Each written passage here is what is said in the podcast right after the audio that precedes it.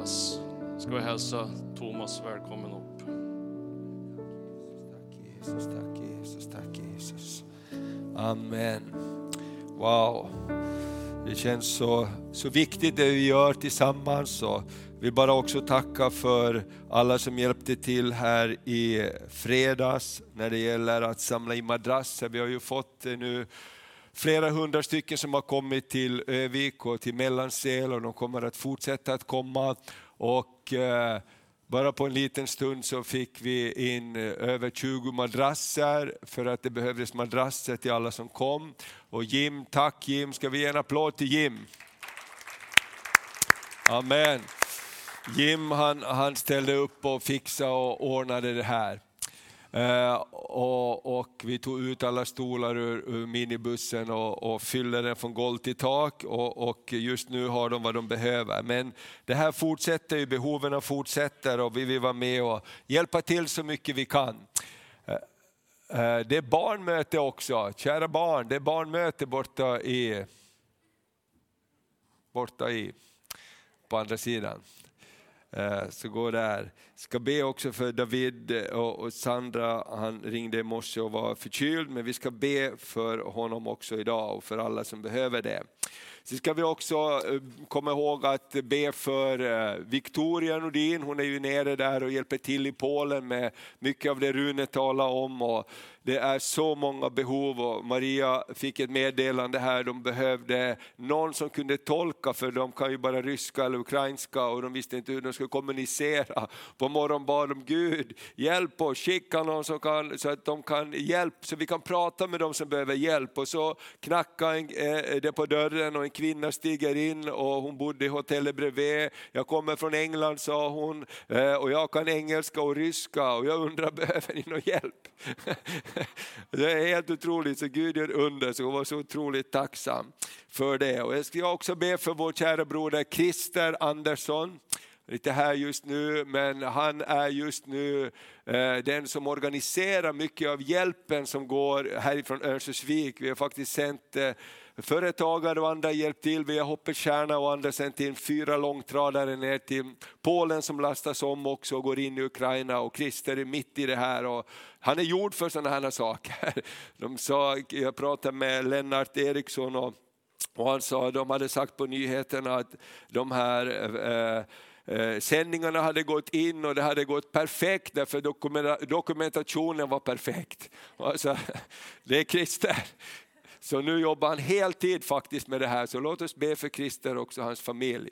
Så på det sättet är vi involverade och så fint också här, Byberg Nordin som eh, Mats jobbar hos, chefen där eh, ringde och sa att vi ställer upp med buss om det behövs och, och bekostar det för att hjälpa att hämta människor. Som nästa vecka så, så åker det en buss från By, Byberg Nordin och hämtar upp de här Tjernobylbarnen som idag är vuxna och har egna familjer. Så de kommer i slutet av veckan till Övik. Så jag tänker bara det är lika bra att vi förbereder oss på att vi får hjälpa till på olika sätt och kanske tänka till att hur vi kan hjälpa till hemma också. Plötsligt kanske vi får ta emot någon hemma ett tag och kom ihåg vad Bibeln säger. Tar du emot vänner, eh, gäster så kanske du tar emot änglar. Amen, vem vet? Amen. Okej, låt oss be tillsammans bara en gång till och, vi ska prata över eh, nattvardens betydelse idag. Jesus, jag bara tackar dig för att du är här mitt ibland oss just nu.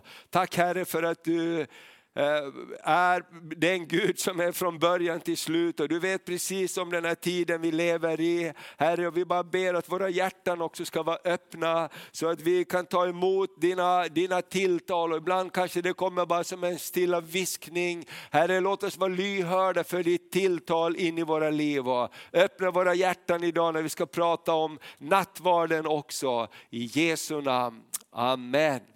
Amen. Okej, okay, det är så här att eh, jag ska ta de här sakerna upp här också, bara lite för att beskriva det vi gör. Eh, Idag, den, den här våren, så, så, eller vårvintern, har vi pratat om, om dopet. Eh, betydelsen av dopet, vad händer när vi blir döpta? Vad är det att leva i välsignelsen av dopet? Det är inte någonting som bara händer en gång, utan dopets verklighet är ju verkligt varje dag. Vi pratar om också att det är ett förbund, att vi är omskurna genom dopet med Kristi omkärelse. Vi har del av löften av förbundet. Och eh, nattvarden är också någonting som vi firar med eh, jämna mellanrum. Döps gör vi hoppeligen bara en gång. Men, do, men nattvarden firar vi ofta. Bibeln säger så ofta ni gör det här. Och, och eh, därför tänkte vi också idag att vi tar lite tid och pratar om nattvarden. Ibland när vi firar nattvard så nämner vi de här bibelorden. Men tänkte idag att vi tar lite mer tid för att prata om det och, och eh, gå in i det här. Så eh, har du din bibel med så ta gärna fram den för att vi ska läsa i Bibeln om det här. Eh, först, eh, vi har också ett gäng konfirmander med och det här också ingår i deras undervisning om nattvarden. Så först alltså, varför firar vi nattvard? Eh, och eh, jag tycker att det är så fantastiskt att vi har de här olika Eh, praktiska tillämpningarna. Jesus har gett nattvarden till oss som en fysisk påminnelse om den andliga seger han vann för dig på korset. Och eh, det är det som är nattvardens innebörd. Varför firar vi nattvard? Du kan byta bild där.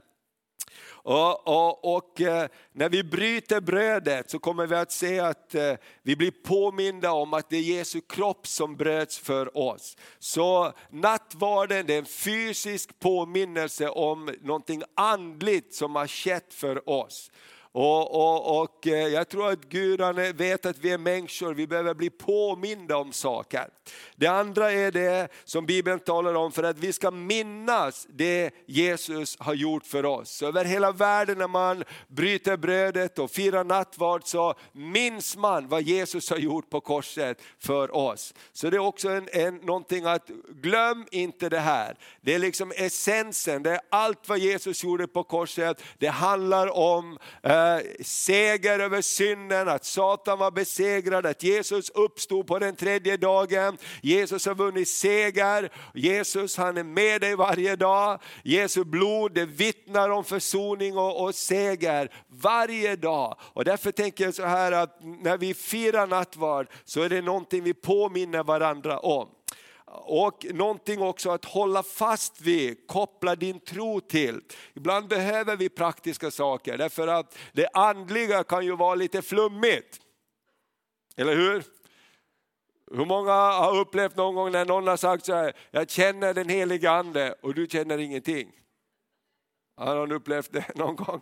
Och, och, ibland så kan man känna, vissa känner väldigt mycket, vissa känner mindre. Men den andliga världen är väldigt verklig värld. Precis som fruktan, glädje, frihet, det är verkliga saker även om det inte går att ta på. Men nattvarden är någonting som vi kan koppla vår tro till. Därför att idag är målet med min predikan att vi ska få en större förståelse. Vad gör vi när vi firar nattvard? Och så här står det i Apostlagärningarna 2, vers 41 till vers 42. De som då tog emot hans ord döptes och antalet lärjungar ökade den dagen med omkring 3000. De höll troget fast vid apostlarnas undervisning och vid gemenskapen, vid brödsbrytelsen och bönerna.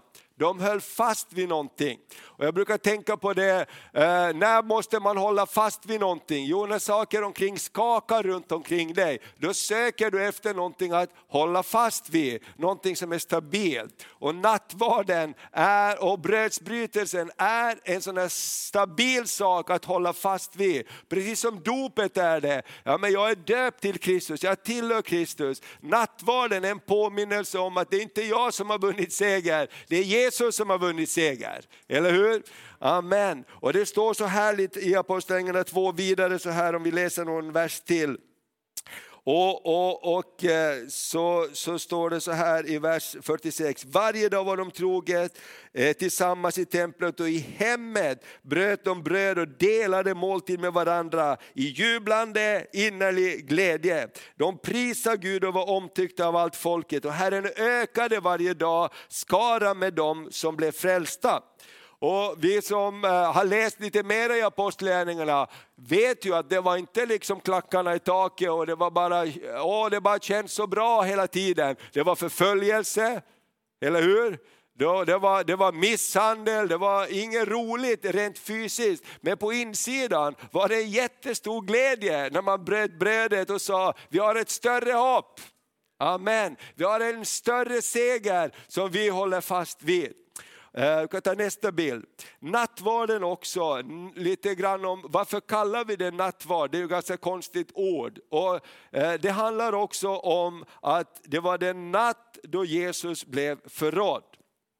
Eh, det är det, det här första Korinthierbrevet 11 säger som vi brukar läsa när vi har brödsbrytelse, det är ett annat ord. Eller Herrens måltid, eller eukaristi eller Kristi måltid. Eh, det är andra ord för det. Men det kommer från det här som, som, eh, som hela berättelsen handlar om. I första Korinthierbrevet 11, 23, 24. Och det här är en hänvisning till till exempel Matteus, Markus och Lukas, alla de evangelierna beskriver också nattvarden på det här sättet. Eh, den natt då Herren Jesus blev förrådd tog han ett bröd, tackade Gud, bröt det och sa det. Detta är min kropp som blir utgiven för er. Gör detta för att minnas mig. Så nattvarden det kommer därifrån för att den här måltiden påskmåltiden, den var på natten, det var, det var på kvällen. Och därför, därför kallar vi det nattvard många gånger. Men det är lika lätt och bra att säga brödsbrytelsen. För senare när vi möter Jesus också, till exempel med Emmausvandrarna, då står det att när han bröt brödet, när han bröt brödet och öppnades deras ögon. Eller när Jesus mötte lärjungarna efter uppståndelse och han hade gjort i ordning mat till dem på stranden. Och när han bröt brödet, då, då förstod de, det är Jesus, det är Mästaren. Eh, så, och jag tänker så här, när det gäller nattvarden så är det lätt också att man eh, kommer in på olika system. Därför att vi är människor, vi gillar ordning och reda, eller hur? Och, och, Det är det som är grejen med Bibeln, att Bibeln beskriver Gud som ordningens Gud. Samtidigt är tron någonting som är ett levande, en levande relation. Och, och, och därför står det inte så jättemycket exakt om eh, det här med nattvarden, vem som, som, som ska dela ut nattvarden, det står vem som ska ta emot det. Men vi har lätt att göra olika system därför vi känner oss trygga med system. Och jag tänker så här, Gud vill alltid skaka om oss och säga, hallå, jag vill ha relation med dig. Och vi ska titta på hur lätt det var också för eh, de här första församlingarna, precis som vi pratade om Jakobs brev, att nu är vi kristna. Vi var, de, de första församlingarna var ju judiska och de var vana att ha olika system. Och nu hoppar vi till ett annat system, ett kristet system. Och Paulus och de här apostlarna, de får skaka om församlingarna. Hallå, det handlar inte om ett system, det handlar om att tro. I tro ta emot vad Jesus har gjort för oss. Och, och eh, därför så tänker jag också så här att eh, jag vill prata om det här och jag vill, jag vill själv ha en större uppenbarelse. Vad är nattvardens innebörd? Vad är brödsbrytelsens innebörd? Därför här står det bland annat i Apostlagärningarna, hemma i huset så bröt de brödet i innerlig glädje, gemenskapen i Jesus Kristus. Och, och, och, så jag tänker att det finns något fantastiskt med det här. Eh, vi kan ta nästa, nästa bild också. Och då handlar det om eh, nattvarden och påsken. Och då kommer vi in på det som vi pratade om här vid insamlingen med Israel. Därför att eh, den kristna tron Eh, är kopplad till den judiska berättelsen. Det går inte att hoppa över Israel. Därför att Jesus han var av Abrahams sed och genom Abrahams sed skulle alla folk på jorden bli välsignade. När Jesus kommer så föds han i Israel, han dör i Israel och han säger så här, jag kom för att fullborda det som var påbörjat. Så det är en väldigt spännande berättelse. Så egentligen så går hela brödsbrytelsen, nattvarden tillbaks till påskfirande när Gud räddar sitt folk undan eh, fångenskapen, undan tyrannin. Så räddar Gud sitt folk genom ett enkelt medel, genom ett lamm, genom blodet av ett lamm.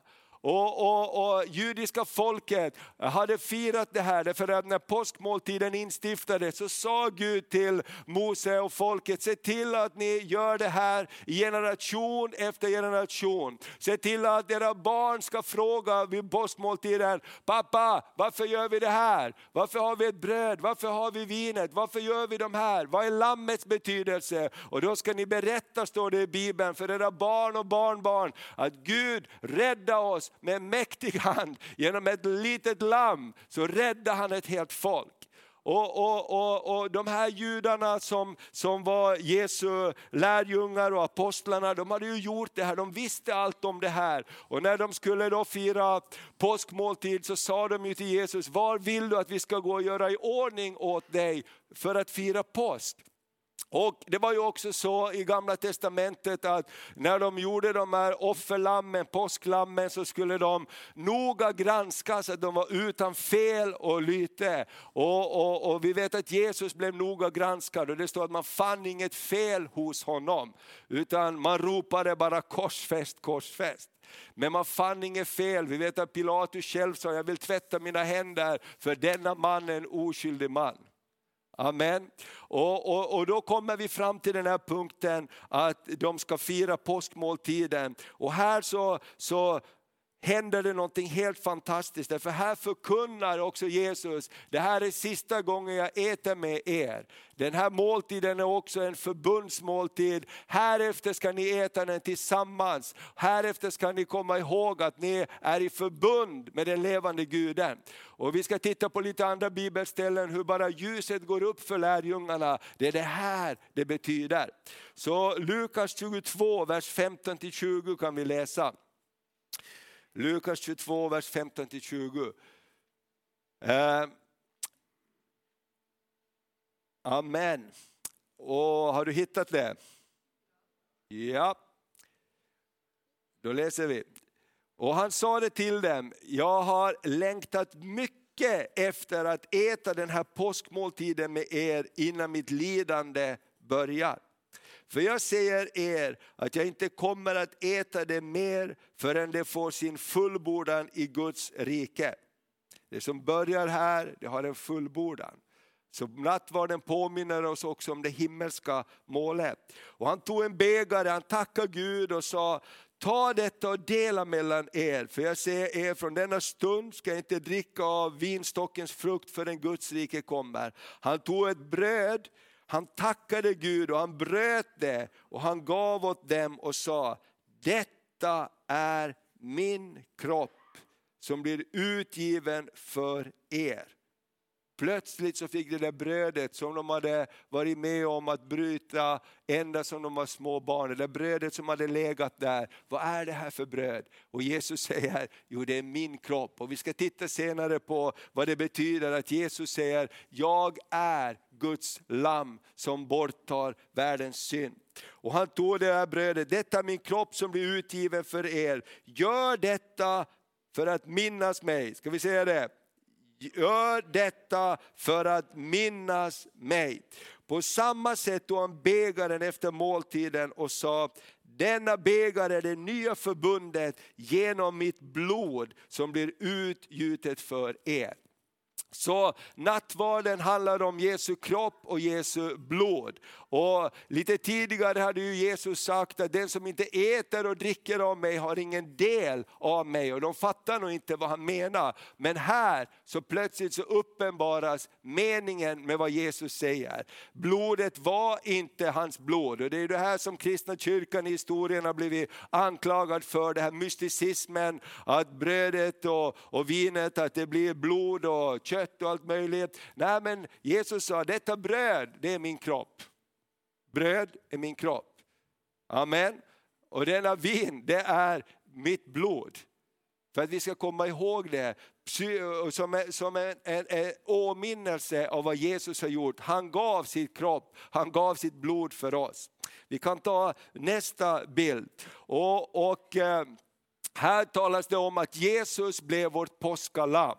Och Bibeln talar flera gånger om det, precis som det här lammet Titta gärna i Andra Moseboken och, och, och, läs om hur det gick till när, när påskmåltiden instiftades, när hela befrielseundret ägde rum och hur viktigt det här lammet var. Man skulle ta ett lamm och hade man en för liten familj så skulle man slå ihop några familjer och man skulle äta det här lammet och man skulle, det skulle vara färdkost på vägen, man skulle ta blodet och stryka på dörrposterna, det skulle rädda en ifrån fördärvaren. Och Jesus säger, jag är ert påskalamm.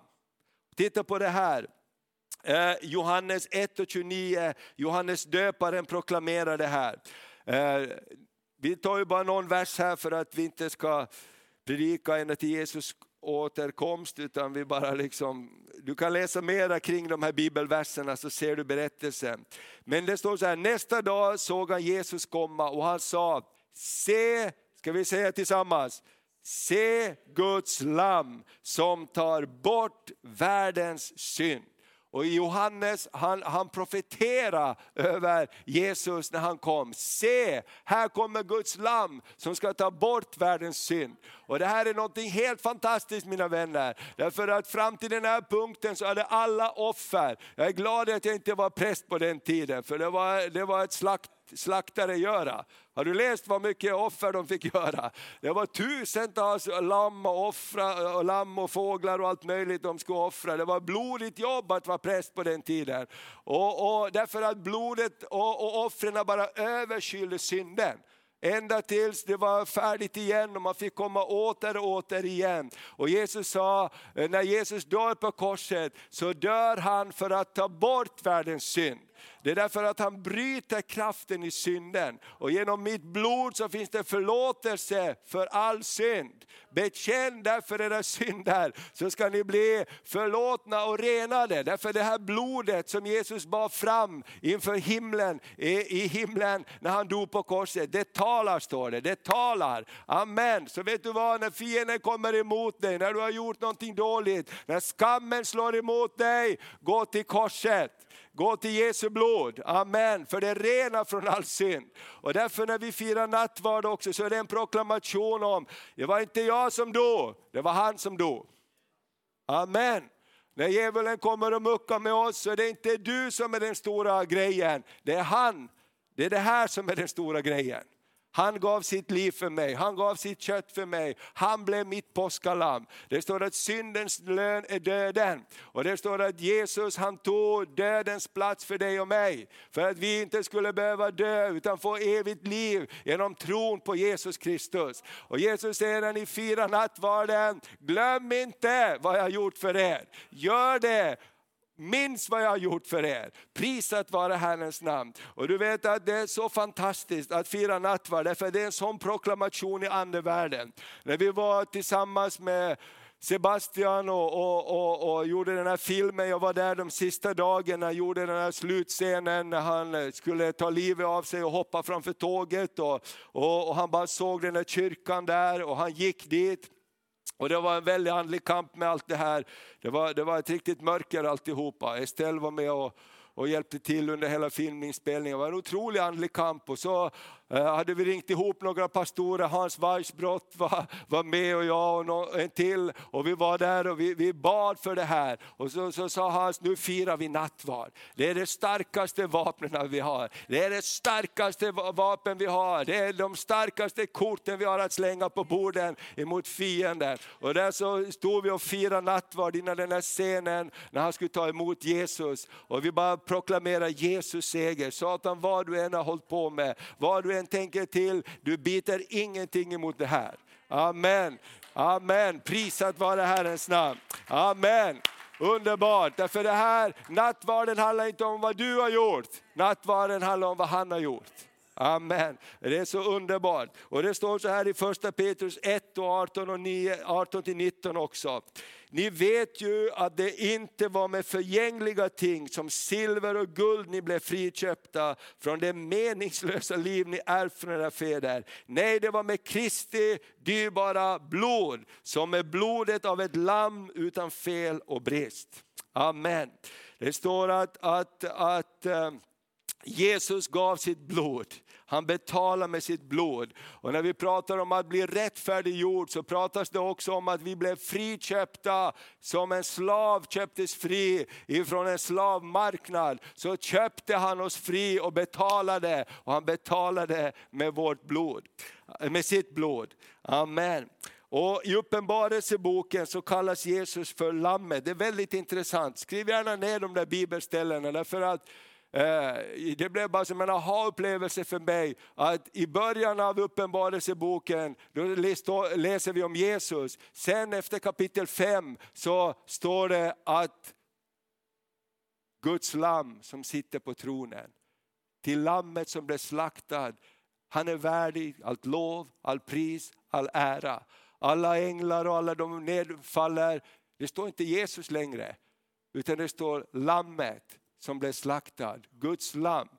Och jag tänker så här, därför är det också så viktigt när vi firar nattvard. Vi, det är inte bara liksom en ceremoni vi gör, Guds lamm, Jesus som blev slaktad för oss. Och han säger så här, jag väntar på er för att vi ska fira måltid tillsammans igen. Inte här, men där uppe. Amen. Psaltaren 23 säger, han dukar för mig ett bord i mina ovänners åsyn. Amen, han dukar för mig ett bord. Vad är det för bord? Det är det här bordet som proklamerar seger. Eh, det är helt fantastiskt att i slutet av boken så är Jesus lammet och han nämns bara som lammet. Och det var i början av boken när Gud skulle befria folket så var det lammet som befriade folket. Amen, vi går vidare. Jesus och påsken. Här står det också betydelsen av påsken i första Korinthierbrevet 5, vers 7-8. Rensa bort den gamla surdegen så att ni blir en ny deg.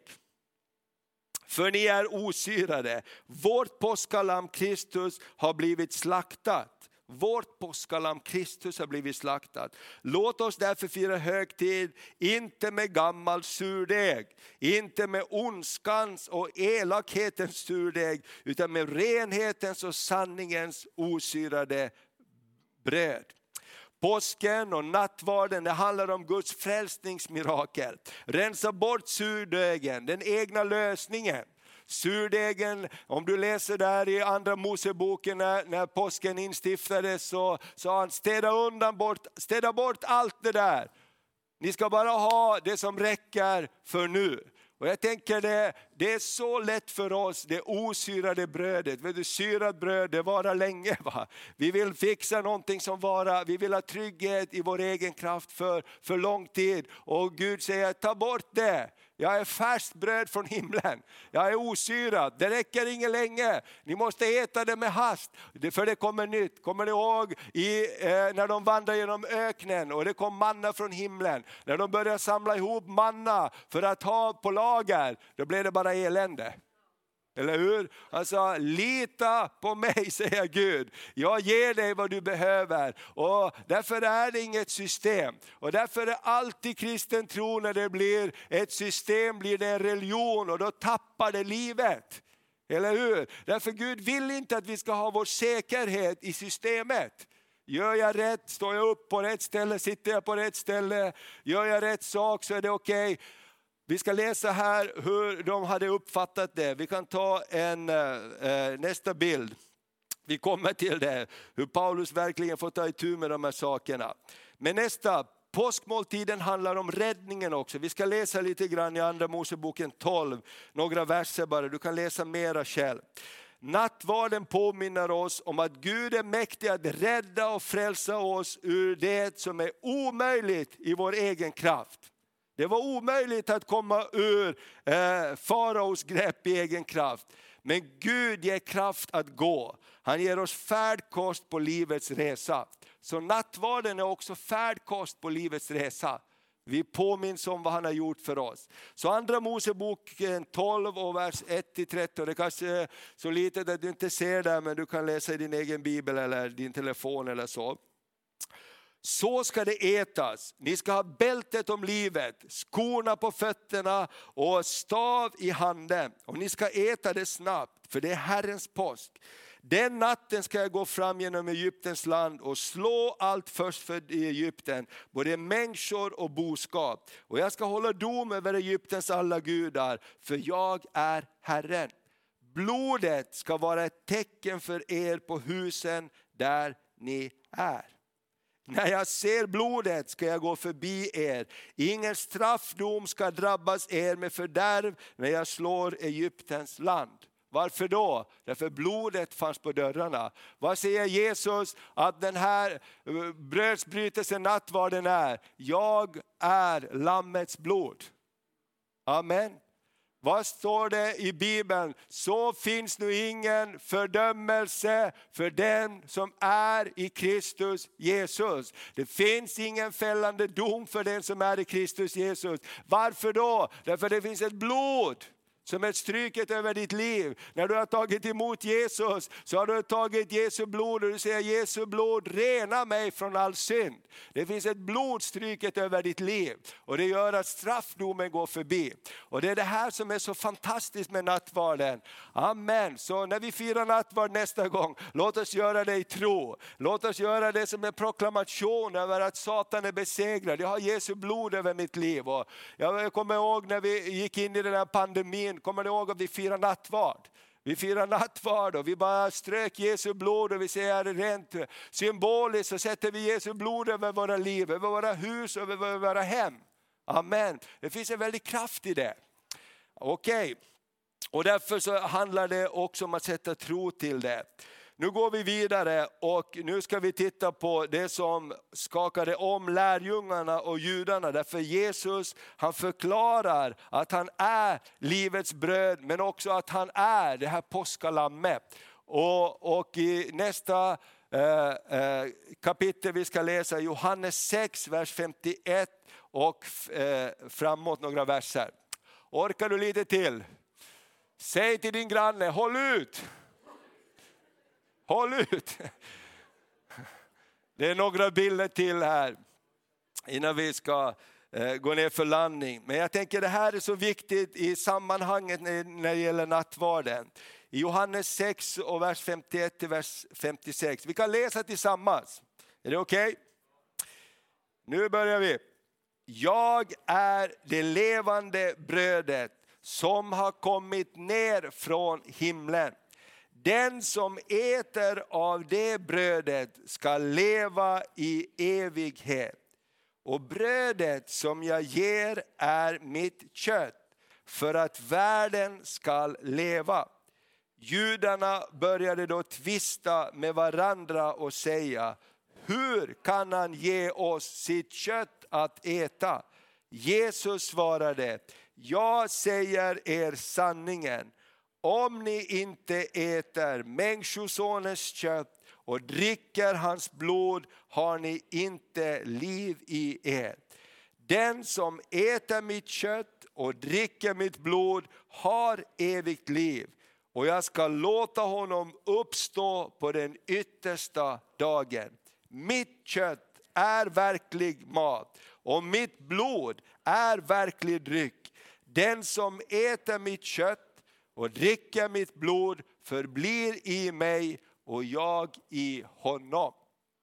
Och läser du vidare i din bibel så står det att många tog anstöt av detta och gick sin väg. Och Jesus frågar lärjungarna, vill ni också gå? Och de säger, vart skulle vi gå? Du är det eviga livets ord, du är Messias. Och jag tänker så här, när vi tänker på det här bibelordet och när vi tänker på att Jesus säger, mitt kött är livets bröd då blir det ju ännu tydligare att vi tar del av Jesus Kristus när vi tar del av, av brödsbrytelsen. Och jag brukar tänka på det när, vi, när jag tar emot brödsbrytelsen och man äter det här brödet och dricker av bägaren. Jag känner, man känner när man sväljer ner det. Och jag brukar tänka på Kristus i mig.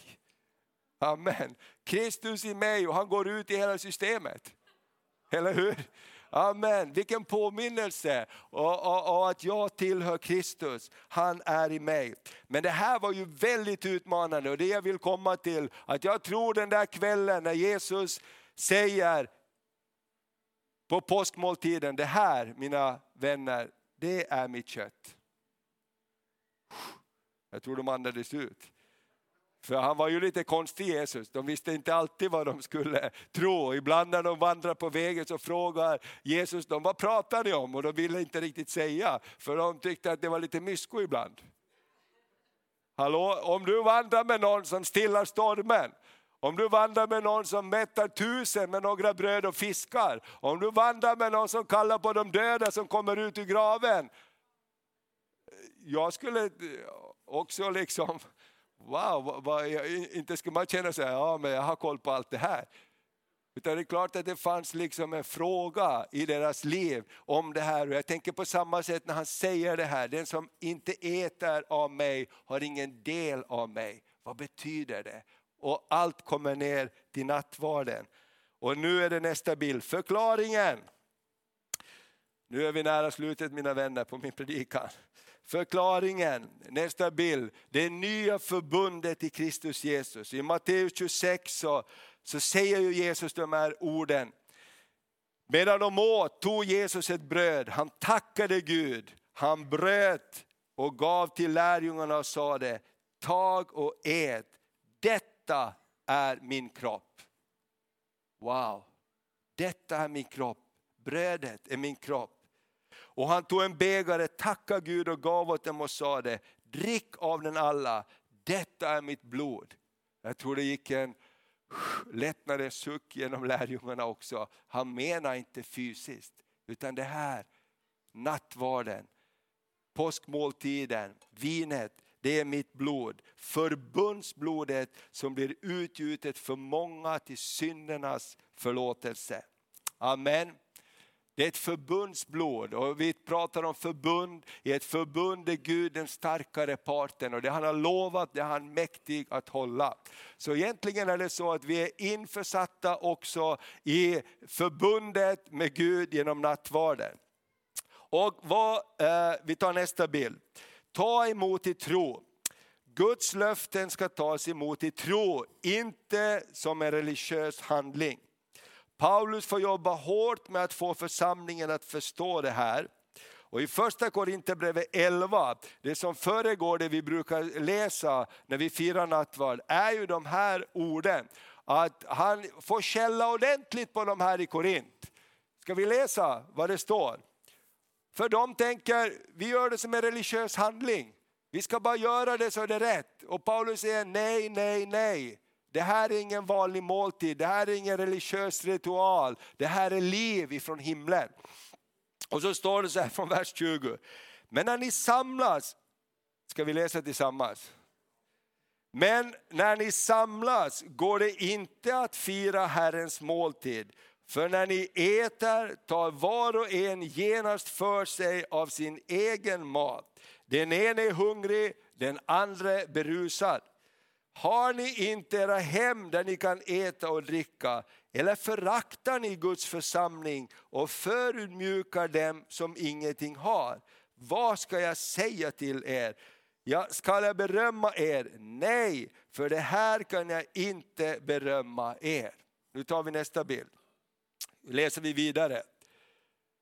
Den som äter brödet eller dricker Herrens bägare på ett ovärdigt sätt syndar därför mot Herrens kropp och blod.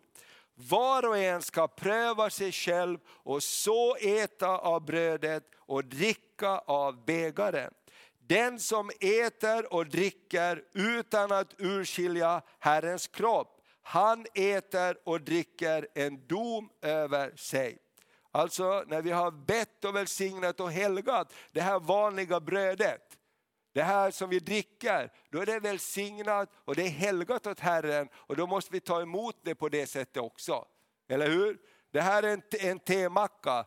Du kan äta den på kvällen med ost och skinka och en tomat på och det är ingen nattvard. Eller hur? Med samma bröd så kan vi be och helga och fira nattvard med. Då blir det någonting annat för oss.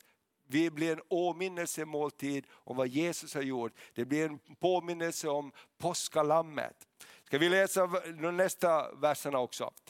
Alltså mina bröder, när ni samlas för att äta, så vänta på varandra. Om någon är hungrig ska han äta hemma, så att er sammankomst inte blir till en dom för er. Allt det andra ska jag ge föreskrifter om när jag kommer. Amen. Så nästa bild. För vem är nattvarden? Den som tror på Jesus Kristus, det är en förbundsmåltid. Vem tillhör förbundet? I gamla testamentet, de som var omskurna. Ni kan läsa i andra Moseboken att bara de fick ta, hand, ta och dela påskmåltiden som var omskurna. Om de inte var judar utan tillhörde folket så skulle de omskäras om de ville ha del av förbundet. Så i Nya Testamentet så pratar vi om dopet, kommer ni ihåg det? Att vi var omskurna genom tron på Jesus och dopet så har vi blivit en del av förbundsfolket. För det här är en förbundsmåltid. Vem får äta av förbundsmåltiden? Jo, det är som tror på Jesus, men också genom dopet har vi ingått i förbund med Jesus. Och vi kan läsa det här, Kolosserbrevet 2, vers 11 och 12. I honom blev ni också omskurna, inte med människohand utan med Kristi omkärelse, när ni avkläddes er syndiga natur och begravdes med honom i dopet. Vi läser tillsammans nu. I dopet blev ni också uppväckta med honom genom tron på Guds kraft, han som uppväckte honom från de döda. Så genom tron har vi blivit omskurna. Så varför kan vi tro att löftena gäller oss? Jo, därför vi tillhör också förbundet genom tron och genom dopet. Så eh, nu har jag två bilder kvar. Vad finns i nattvarden? Jo, läkedom och seger. Det står i Psaltaren 105 så här att så förde han ut dem med silver och guld och i hans stammar stapplade ingen. I hans stammar stapplade ingen. Tänk vilket mirakel, du kan ta, emot, ta nästa bild. Tänk vilket mirakel det var när Gud förde ut sitt folk. Gamla farmor Agda och de där som hade haltat så länge och var så besvärliga. Alla fick kraft av lammet. Det står att ingen stapplade, de gick alla ut ur Egypten. Amen. Därför tror jag att det finns läkedom och helande också i påskalammet. Precis som det finns frälsning och rening. Amen. Så när, nu ska vi strax då och prisa Gud och, och be Orkestern kan göra sig redo. Ska vi ge en applåd till den här fantastiska brodern. Amen. Amen. Det finns läkedom i Jesus Kristus. Amen. Amanda, jag är glad att du är med. Vill du berätta vad som hände förra söndagen? Vill du? Ja. Det går så fort. Det går så fort. Ja, precis. Jag har varit sjuk länge. Eh, och hade så här långdragen liksom, symptom som aldrig släpper. Och det blir inte bättre av att man har ett jättefysiskt jobb för då är man liksom uppe i puls hela tiden. Jag var så less och så bara så här ont i halsen. Liksom. Jag kunde inte ens svälja, inte ens gäspa. Så jag, varje gång jag skulle gäspa så bara försökte jag liksom inte göra det för att det gjorde så ont i halsen. Och så satt vi hemma och tittade på mötet då i söndags. Och medan ni bad här, jag tror att det var under det var förbön och sånt här. Så helt plötsligt så sväljer jag för att man gör ju det. Så bara, nej men, gapa och höll på liksom så bara, jag har inte ont i halsen längre. Wow! Alltså jätteskönt. Ja. Amen, underbart! Tack Jesus! Och idag är du med och prisar Gud. Yes. Det, fin, det, finns kraft, det finns kraft i namnet Jesus, det finns seger i namnet Jesus. Så den sista bilden, bara sammanfattningsvis. Nattvarden, det är essensen av Guds frälsningsplan. Påminner oss om vad han har gjort för oss på korset. Det är en fysisk handling på en andlig verklighet. Det är färdkost på vägen hem till himlen. Ta emot i tro, det är en gåva som Jesus betalat priset för. Så jag tycker det är också en fantastisk sak med nattvarden. Du, du kan inte prestera när du tar emot nattvarden. Eller hur? Ska, du, om du blundar riktigt hårt blir det inget bättre. Alltså, vi kan bara ta emot nattvarden.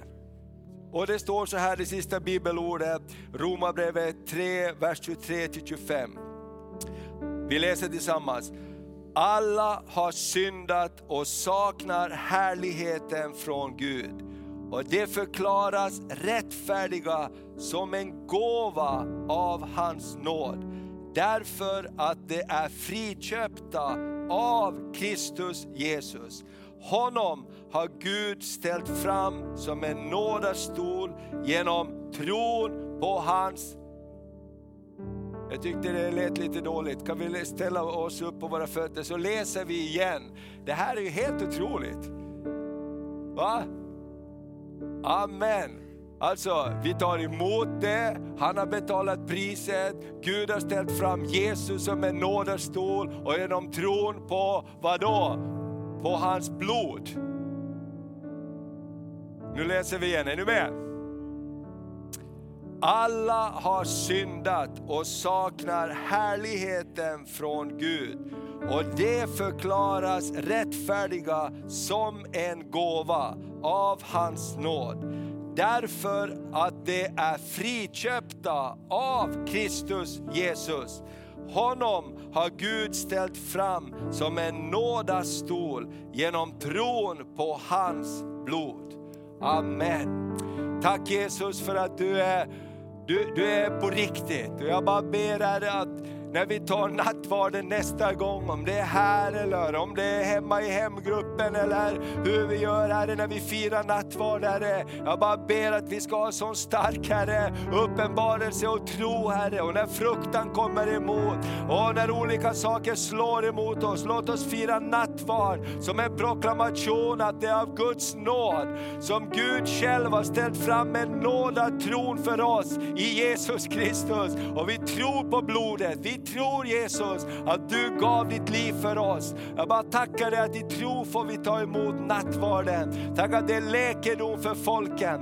Tack att ditt namn är läkedom för folken Herre. Tack att i ditt namn så har vi allt vad vi behöver. I Jesu Kristi namn. Tack att fördömelsens ämbete är brutet. I Jesu Kristi namn vi ber. Amen, amen, amen, amen. Underbart, tack för att du har lyssnat så bra. Halleluja, och behöver du lyssna en gång till så finns det ju på nätet så du kan lyssna. Men jag tänker, jag vill ha en starkare uppenbarelse av nattvarden. Jag, jag vill ha en starkare uppenbarelse av Jesus seger och jag tror vi behöver det långt mycket mer i de här dagarna som kommer. Så det skapar trygghet också. Så vi tar och prisar Gud med, med en sång här och sen så vill vi bara bjuda fram alla som vill ha förbön och bli smorda med olja idag behöver inte ha några eh, långa utläggningar utan bara kom så, så låter du Herren betjäna dig med det du behöver. Vi har gjort i ordning här, vi har olja, vi har förebedjare så står vi här på varsin sida så bara kan du komma fram och få förbön och behöver du läkedom så bara tar du emot det. Jesus vet vad du behöver och vi kommer till nådens tronen, vi kommer till tronen av nåd. Eller hur? Han har betalat priset och vi tar emot i tro vad han har gjort för oss. Så låt oss prisa Gud med en sång och så kan du bara komma fram och så, så ber vi för varandra och välsignar varandra. Vi, vi gör det inte, det här är inte svårt nu. Jag står, kommer inte att stå tio gånger och säga kom fram om du vill ha förbön. Vill du ha förbön så kommer du fram och så ber vi och så går du tillbaka och sätter dig. Så kommer Gud att göra det han kan göra. Okej? Okay? Bra. Amen. Nu sjunger Jag öppnar mig. Mm, jag öppnar mig och du fyller mig. Jag